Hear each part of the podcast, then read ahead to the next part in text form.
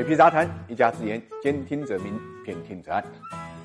不知不觉啊，中国已经成为全球规模最大、应用渗透最强的数字社会。那么，根据中国最新公布的互联网络发展统计报告显示啊，到二零二一年的六月末，中国网民的规模是十点一一亿，互联网的普及率呢达到七十一点六，超过全球平均水平六个百分点。其中，手机网民的规模是十点零七亿，占比呢是九十九点六，超过呢十类互联网应用的用户规模五亿以上，人均呢每周上。网时间长达二十六点九个小时。另外，我们还看到，在这超过十个亿的网民中间，不同年龄段占比也是不一样的。三十到三十九岁的网民占比是二十点三，那么在所有年龄段中的占比是最高的。四十岁到四十九岁的、二十到二十九岁的网民分别占比是十八点七和十七点四，在所有年龄段中呢，占比是排第二、第三位。那么六到十九岁的网民规模是一点五八亿，占整体的百分之十五点七。那么这些网民上网都干什么呢？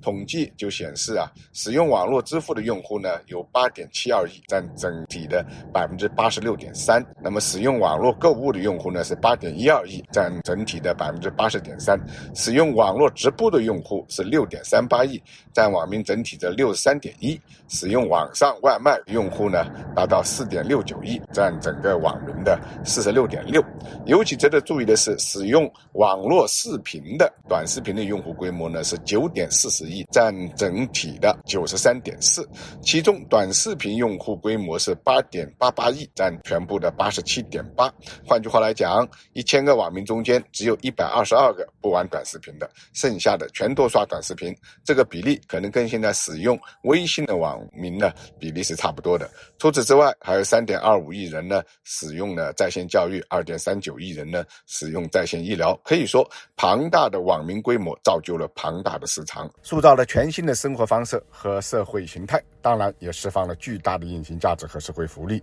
比如在数字贸易方面，跨境电商、零售、进口试点范围进一步扩大，全国目前呢已经有一百零五个。各地的数字贸易港建设呢，也是明显进展，国际合作呢深入开展，为稳定世界经济贡献中国力量打下了新的基础。当然，我们也要看到这种迅猛发展带来的问题，像短视频侵权的问题、电商直播数据造假、假冒伪劣商品等问题。所以在今年上半年，中国对互联网平台呢经营及数据安全呢加强了监管，一方面对平台反垄断的监管持续加强，另外一方面呢，数字保护的立法呢也在加速推进。